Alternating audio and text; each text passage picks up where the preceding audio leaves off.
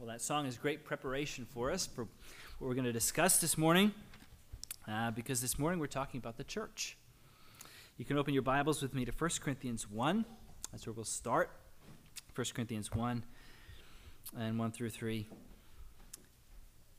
If you visit churches, you'll find they're different. One church is different than the next.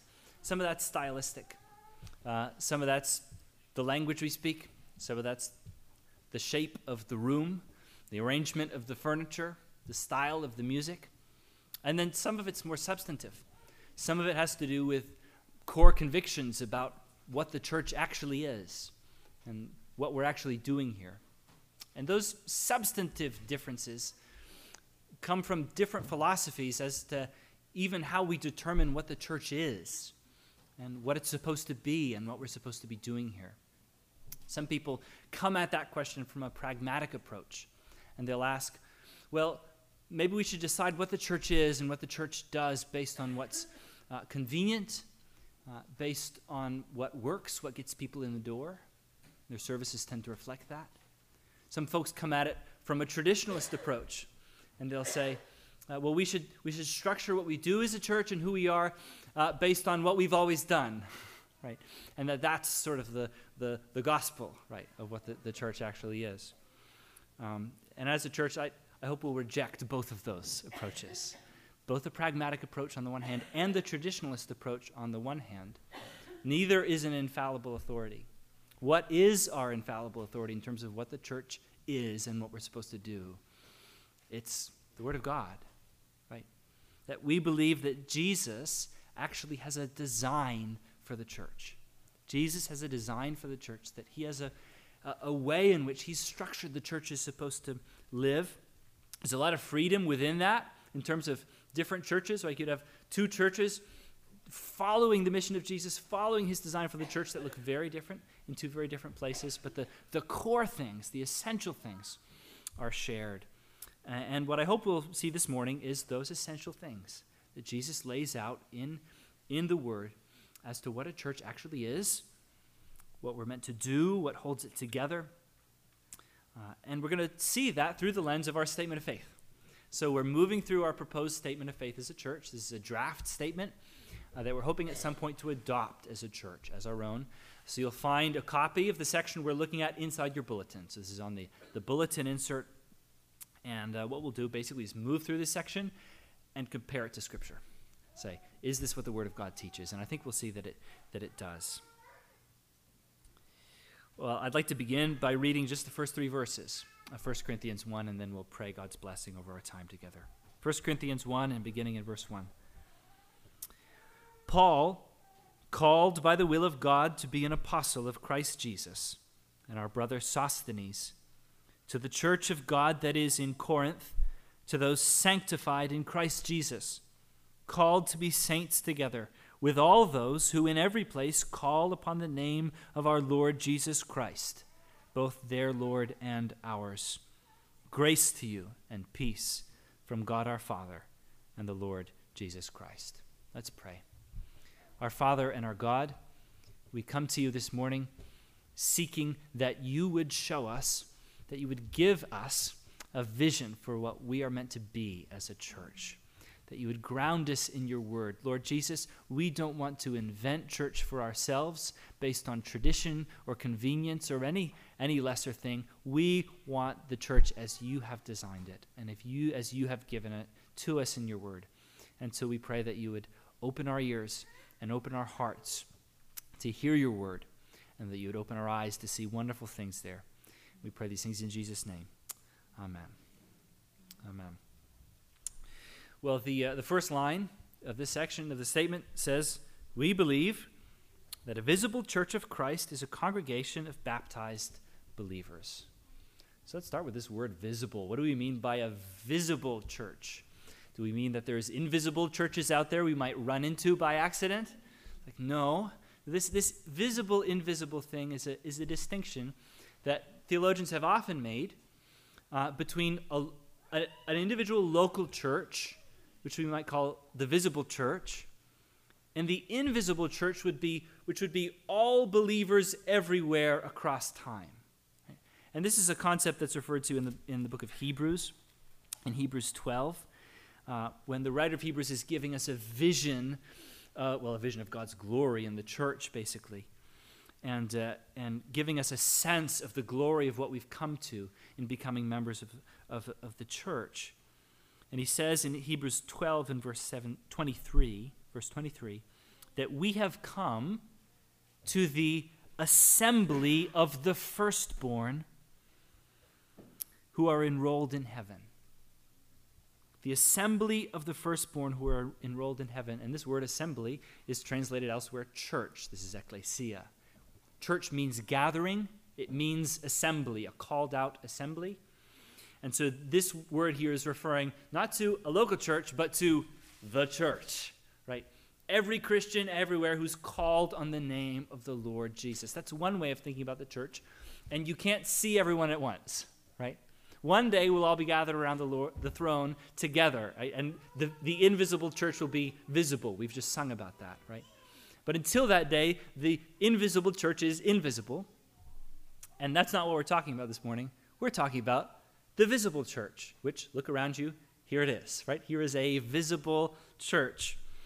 And this is the way Paul is talking about the church in 1 Corinthians 1, where in 1 Corinthians 1 and verse 2, he's writing to the church. Same word here assembly, gathering to the church of God that is in Corinth. Right? This is a church in Corinth. And he defines what they are to those sanctified in Jesus, called to be saints, together with all those who in every place call upon the name of our Lord Jesus Christ. He's saying, I'm writing to the Jesus people in Corinth. Right? I'm writing to the people Jesus has called and who call on his name. I'm writing to the Jesus people in Corinth. Christians. And so that's the definition we see here in the statement of faith. We believe that a visible church of Christ is a congregation. Now, that's literally what it means to be a church a congregation, an assembly of baptized believers. Now, we might as easily say here a congregation of Christians, a congregation of Jesus people. Right? Here we're being specific that this is a congregation of baptized believers believers, because to be a Christian, you have to believe in Jesus. Right? This is what it means. It means to call in the name of the Lord Jesus and be saved. And specifically of baptized believers. Now, I'd want to clarify here. It's possible to participate in some sense in the fellowship of a local church and not be baptized. But the normal pattern, both in Scripture and across church history, is that when you come to Jesus, you get baptized. That pretty much all Christians unless you've just come to Jesus, are baptized, right? This is what it means to be a Christian, is to have come to faith in Jesus and been baptized in his name. And this is the example that we saw in, in Acts 2, right, which we read earlier um, in Acts 2, that um, those who received the word, Acts 2.41, were baptized, right? They believe, and that very day, we put them in the water, right? Uh, and then they're added to the church and they begin meeting together in homes. We read about this uh, that they're meeting together, they're breaking bread together, they're hearing the word together, they're acting like a church, right? The church at Jerusalem was founded that day. Um, so we believe that a visible church of Christ is a congregation of baptized believers. So look around, that's what we are, right? We're a congregation of baptized believers. And the confession goes on to say that we're associated by covenant in the faith and fellowship of the gospel. Associated by covenant in the faith and fellowship of the gospel. I don't know if anyone has ever used a two-part epoxy. Uh, some of them comes actually it's like the same tube. They're like put together, and there's two tubes, and they meet at the the end, right? And the and the epoxy meets, and as soon as they meet, it's going to start to harden, right? And you need both parts if it's going to stick together, right? And so the confession is saying, if the church is going to stick together, we need a two-part epoxy. And here are the two parts covenant, associated by covenant in the faith and fellowship of the gospel. So, covenant and faith and fellowship. Um, another way of thinking about this is that faith and fellowship is the fire, and the covenant is the wood stove. I'll explain that in a minute. So, faith and fellowship, we understand this, I think, intuitively. Why is it that we are stuck together as a church. Why is it that we hold together? Well, it's because we share the same faith, right? We together have called on the name of the Lord Jesus, and we have fellowship in the fact that we have the same Savior. We share the same baptism, right? As Paul says in Ephesians, one Lord, one faith, one baptism, right? We're knit together in this common faith. We're knit together in this fellowship, right? Which doesn't just mean small talk over coffee. It means fellowship in that we share together in Jesus, right?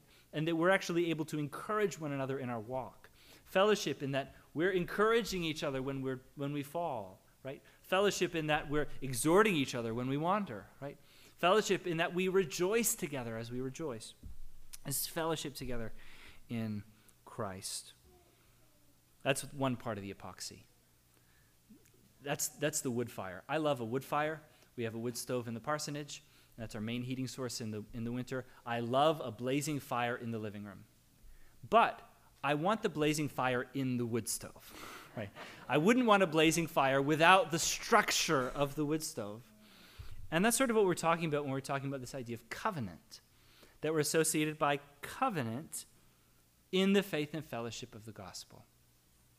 Now, uh, this idea of, of a covenant, um, we may not make it explicit, but actually, every human organization has some kind of covenant organization, some kind of structure. Right?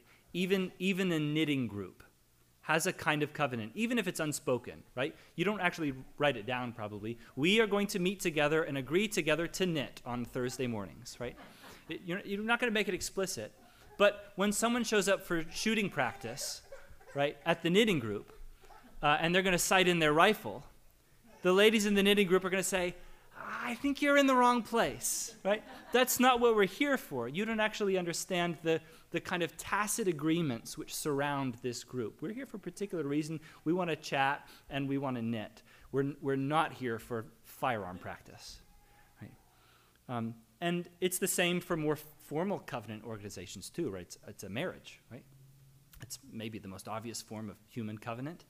There's two people in agreement together, and there's terms, right? This is how we're going to relate to, together, for better, for worse, and richer, for poorer. We're going to be faithful to one another, build a family together, right? And that's all. that's all there, actually made explicit verbally in the vows. These are our covenant vows. This is how we're going to relate to each other.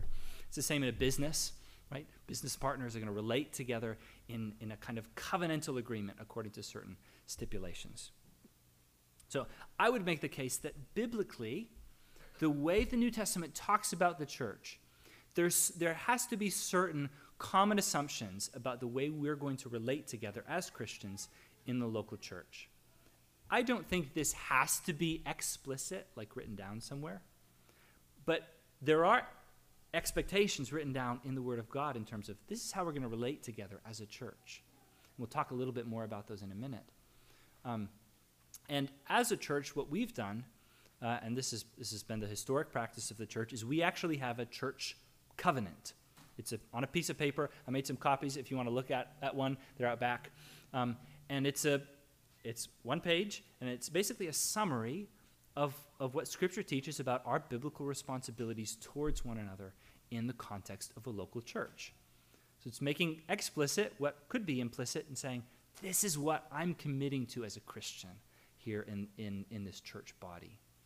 Um, now, inevitably, any covenant, even a tacit one, even the knitting group, ends up, you end up making boundaries around the group, right? The, guy, the, the guy doing shooting practice is not part of the knitting group, right? That's, that's not, it is exclusionary in a sense, right? Uh, but not in a mean sense. It's just a way of saying you're not actually, you're not in on what we're doing, right? and so, inevitably, in a church, if we're going to covenant together and be on the same page in terms of this is what we're here for, um, there ends up being a boundary too, right?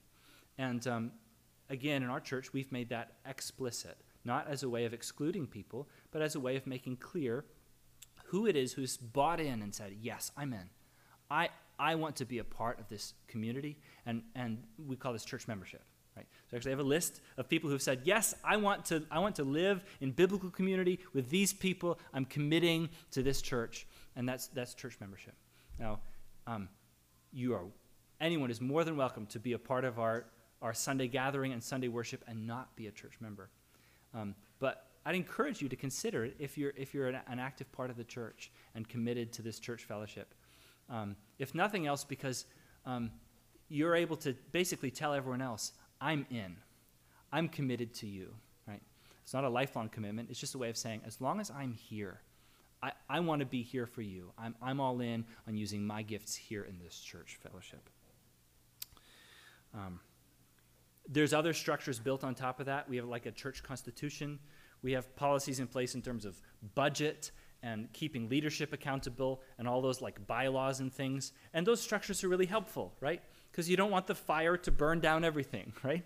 It's like churches without those kinds of structures can get weird, right? And so it's helpful to have both the fire and the structure. So I'd encourage you uh, first, consider the value of the, those kinds of structures. Maybe read through the church covenant. Uh, and also, let's, cu- let's continue to cultivate the fire, right? Because all structure, no fire, all covenant, no faith and fellowship, isn't the church at all, right? Uh, the, the, the, the, the, structures, the covenant, is actually meant to serve uh, the, the faith and fellowship of the gospel here among us. Um, and one practical step you can take towards that this afternoon is to stay for five minutes after the service and talk to someone you don't know very well and ask them how you can pray for them. Right? That's cultivating the faith and fellowship of the gospel um, among us here at Liberty.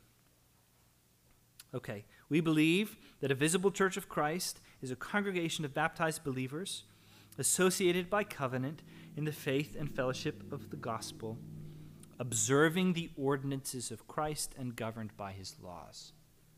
So here we get into the question as, as to who's in charge around here. Right? And you might be led to think, well, that's probably the pastor. Or maybe that's the deacons. Or maybe that's the congregation.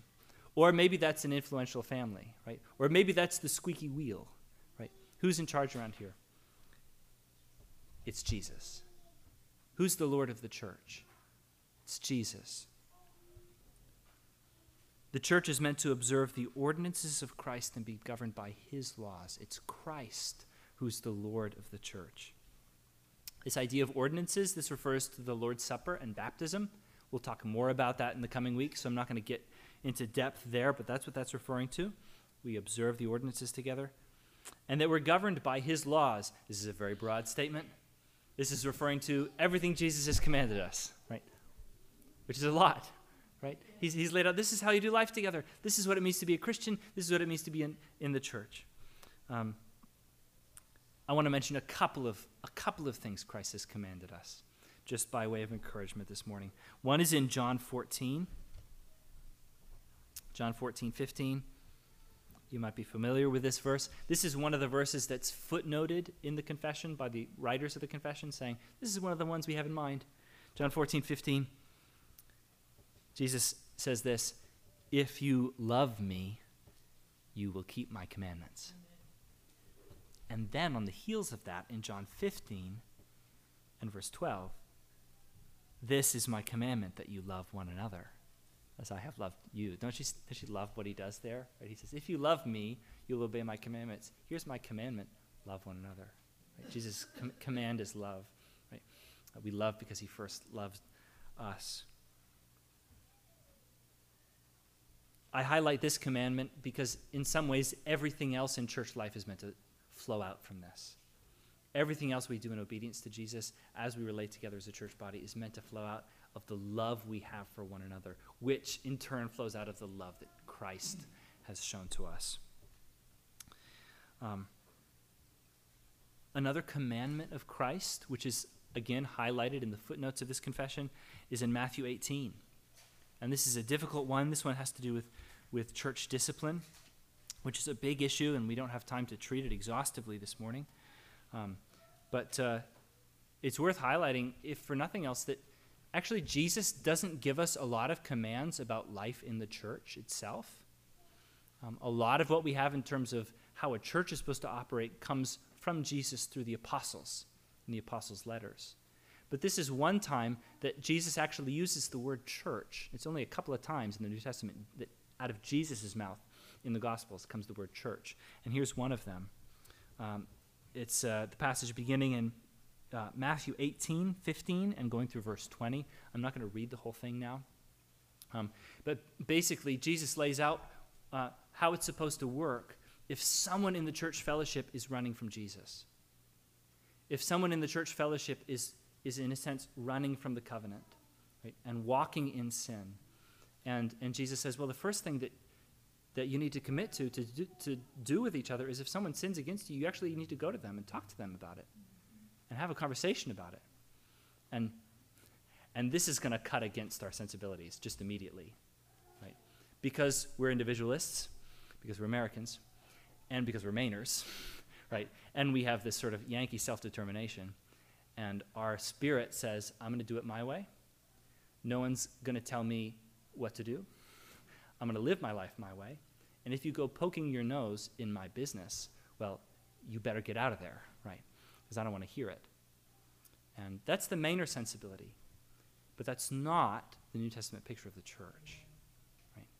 That when we enter into life as a church, a part of what we're doing in, in terms of what the New Testament teaches is actually holding up our hand and saying, I need you guys to help me.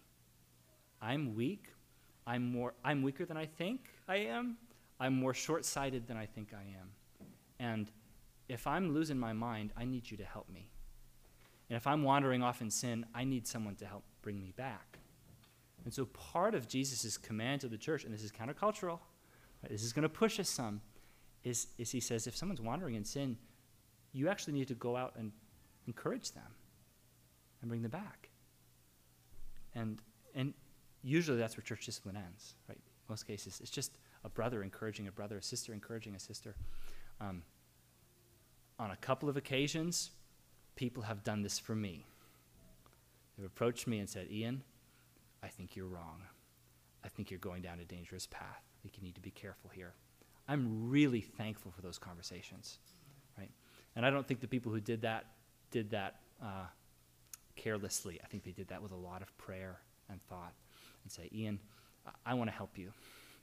Um, and I'm, I'm so grateful for that. Right? We actually do need each other. It's a part of what we admit if we're going to actually join the fellowship of the church. We could show up on Sunday mornings and not be part of that, but we won't actually actually be a part of the body of Christ. Right? So Jesus goes on and, and stipulates that if someone, after repeated conversations, right, first you go alone, then you bring someone else, and then you bring the rest of the church in, like you're going in a weird direction, um, that eventually uh, the, the step needs to be taken to say, you're not actually living out the terms of this covenant. You're, you're, you've made a rifle range of this knitting group and you can't be in the living room anymore, right? Um, and that's hard. And um, in a healthy church, that should be really rare. Um, but in a healthy church, it, it, has to be on the table because it's what Jesus commands us. Um, and this does push, push against our sensibilities. It is a hard thing. It's a hard thing in one instance because there's lots of instances of unhealthy church discipline, right? Even in Maine, uh, even people in this church have shared stories of churches they've come from where it's like church discipline was weird. It was a tool for power in the hands of the pastor or in the hands of influential people in the church. Um, the good things of God are easily twisted and corrupted. It doesn't mean we should throw them out, it means that we need to be really careful with them. I'm thankful that in the context of our local church, we have lots of good checks and balances when it comes to this question, but that is one of the commands of Christ. Um, and I think it should let us challenge. Let I think we. My prayer is that we would let it challenge us and ask ourselves: Am I coming into this fellowship thinking I'm going to continue being an island, or am I open to actually being, actually encourage and be encouraged here? All right. Well, the confession goes on that a church uh, is observing the ordinances of Christ. It's governed by His laws, and that a church is exercising the gifts, rights, and privileges invested in them by His Word. Again, this is a blanket statement. This is saying, what does the church do?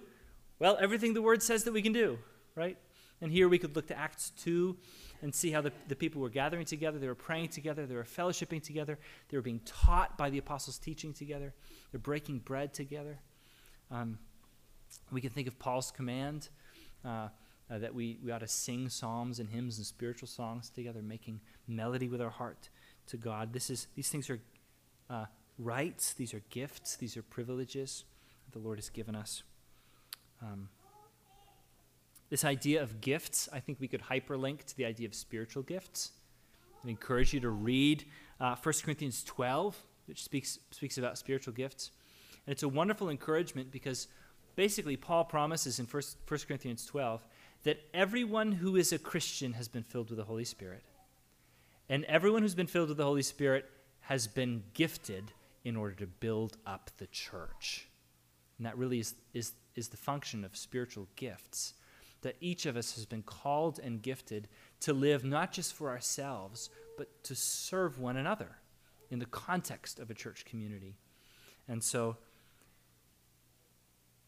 that's really wonderful for me to think about. It's an encouragement to me because when I look around at the church, I think God has purposely designed and called everyone here for a reason and gifted everyone here. Um, it helps me to be patient if I feel like being impatient with someone in the church because I remember God has gifted this person, right? He's gifted this person and brought them here for a reason. He's given them strengths for other people's weaknesses, and He's given us strengths for other people's weaknesses, right? And this is good. This is how we bear with one another in the church. And it's worth asking ourselves what do I come with in order to serve and to give to those around us? Right? Do I come with a knowledge of Scripture or of wisdom to be able to encourage those around me? Do I come with a gift of joy and encouragement? Right? Uh, I love I love the really joyful Christians because I'm a morose temperament, and so it's really good for me to come to church and have people who are like joyful in Jesus every week, right? Because I need that. Um, I need to be reminded of that. Um, it's uh, it's really good that there's that there's people who are just like helps oriented that they are constantly looking around and aware of other people's needs and, and looking for how to fill those things. Um, it's good that some people have the gift of administration and of organization right? All of these various gifts come together. It's good that some people are really good at hammering nails right? It, it's, it's good that we have different gifts and abilities uh, because, because together we're actually able to form the biblical picture is a body right the hands and the feet, and, and together we can operate as a whole. It's worth asking ourselves what, how has God gifted me and called me uh, to serve in the context of His church? Uh, this section of the statement finishes by speaking about um, officers in the church. We believe that its only scriptural officers are elders, also called bishops or pastors, and deacons, whose qualifications, claims, and duties are defined in the epistles to Timothy and Titus. So the confession here states there's two, we find two offices in the New Testament in the church elders and deacons. Um, and then we just kind of give a, a, a, footnote, right? Check Titus and Timothy on this, right? And I encourage you to do that. Uh, the, Paul's letters to Titus and uh, his first and second letters to Timothy uh, in, include quite a lot about these offices of elder and of deacon. Um, you can note here we've got some synonyms elder, bishop, pastor. Uh, and in our understanding, these are the same office. Okay? And, uh, and biblically, most Christians would, ag- would agree to this. Um, some Christian traditions have, um, uh, uh not as a biblical command, but as a, um, in, in their minds, as a, as a helpful addition, have created a third office called bishop as an overseer of other pastors. But nowhere do we see this actually laid out in Scripture. Right? So biblically, we actually see these three words elder, um, which is presbyteros, bishop, which is episkopos, pastor, which is poimeneos. They're used as equivalent words in the New Testament. So elder means means elder, like old guy, village village elder. I think that. A bishop uh, means overseer. That's literally the, the meaning. And then pastor means means shepherd. Um, and so these three terms are all used to refer to one office, basically of spiritual responsibility and oversight in the church, responsibility to teach and encourage the saints. And then deacons. And the word deacon literally means servant. Um, and the, the deacons we see in the New Testament, they're, they're busy handling money, they're busy passing out food to people who need it. Um, they're, they're dealing with kind of the practical elements of church life. Um, and so that's the distinction I would see in Scripture. Um, it's worth holding up these two offices against the offices we have as a church. Um, and here's where actually um, I, would like to see a little clarification and change. Um, and this is something that deacons and I are, are agreed on, and something that, that uh, Pastor Steve had hoped to work, work towards uh, for a long time. Uh, in our church, we have a pastor. It's Pastor Steve before me, that's me now, um, in the office of elder, of pastor. Um, and then we have a, a couple of boards a board of deacons and a board of trustees. There's a handful of other officers. We have a clerk, we have a treasurer, we have a, a collector. Um, but the two main boards in the church are the board uh, of deacons and the board of trustees. Uh, and these are, I think, confusingly named in terms of the biblical categories. So, our board of deacons, there's three men on the board of deacons Kevin Coffin, Fred Williams, and Dean Bartlett. Um, and these three men, constitutionally, are charged with the responsibility of spiritual oversight. Spiritual oversight. I think that's the exact language from the Constitution which oversight, that literally means, if we're talking biblical language, that's bishop, that's overseer. So we're talking elder language here. So our board of deacons functionally serves as a board of elders. And that's how Pastor Steve treated them. That's how I treat the board of deacons. Um, I, I treat them as, as peers in terms of spiritually shepherding the church. This is something I really appreciate about our church, um, is that there's checks and balances often the deacons and I are in agreement totally. And I'll bring something and say, hey, I want to try this out. And we talk it over and they say, yeah, let's do it. But it's happened occasionally where I'll, I'll come in sort of hot headed and say, this is what we should do. And, and the guys will say, ah, I don't know. And have told me no. I think it's really healthy. that's the way the church is supposed to work. Um, and even in terms of the biblical model, when we hear about elders being appointed in a church, it's almost always in the plural. We're talking about a plurality of elders, so it's not just one guy. Um, that's really important, I think. So, in any case, um, something that, I th- uh, that we're hoping to move towards, perhaps in connection with adopting a statement of faith, is, is simply to change the titles uh, uh, of elder and deacon. Right? So, the, we would call the board of deacons a board of elders. We call the board of deacon, board of trustees a board of deacons um, because those words, I think, are more in keeping with the responsibilities given to those offices in the Word of God. And that wouldn't come with changes in terms of actual responsibilities or the language of authority in the Constitution. That'd be a title change. Um, and so we can talk more about that in the coming months, but uh, just to, to keep that in mind there. Well, I've thrown a lot at you this morning. There's a lot of information. We've got a lot of scriptural passages. This might not be the most exciting stuff to talk about, but I really think it is important that we have an understanding of what is the church, how do we define it, and what is our purpose, what are we doing, who is our Lord, right? Which is Jesus. How are we structured and why? It's, it's worth thinking through these things together. And, um, and just in terms of closing, I wanted to share I am, I am just so grateful for this church for so many reasons. I'm so grateful. I'm, I'm grateful that as I'm as going through this and thinking about the law of love and thinking about the, the love that is just so consistently shared and poured out among brothers and sisters here, it's just so encouraging, right? Um, both in, in, concrete ways and in, in prayer. Um, I'm, I'm really glad to be a part of this church. Um, and uh, occasionally, when, when I've had pulpit supply, Miranda and I have gone somewhere else to worship on Sunday morning when I haven't had to preach here, um, which is fine. I like to visit other churches. There's nothing wrong with visiting other churches. But uh, in the past month, and I've had a couple of weeks away, we've come back for Sunday. Uh, and in some ways, that's because it's easier to go here than another church. But also, when I go somewhere else, even for a week, I miss you guys. Right? I'm really thankful for you and really thankful for your fellowship and your encouragement and your love. Uh, and uh, we love you guys. So thanks for being in this church with us. Um, it really is a, a, joy to be here and uh, a joy to see the Lord at work among us. Um,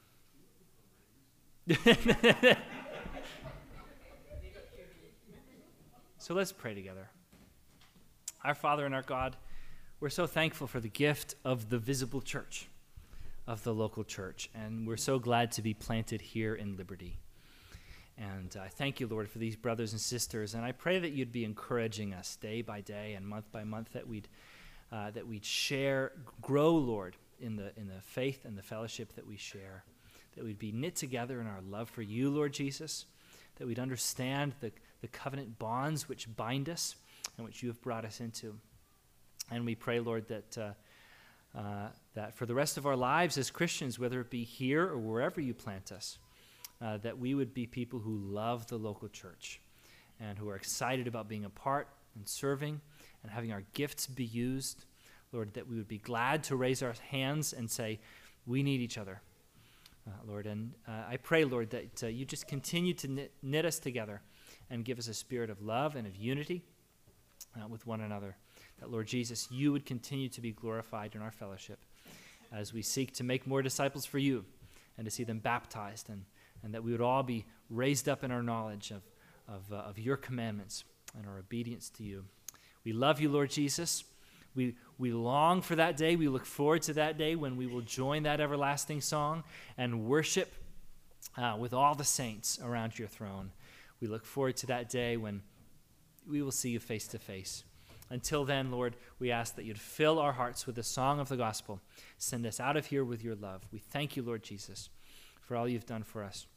And we pray, Lord, that even as you have loved us in Christ, that you'd fill our hearts with love to overflow into the love of, of our neighbors this week. We pray all these things in Jesus' precious name. Amen.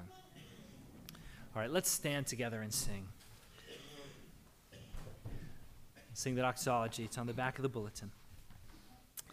Praise God from whom blessings flow. Praise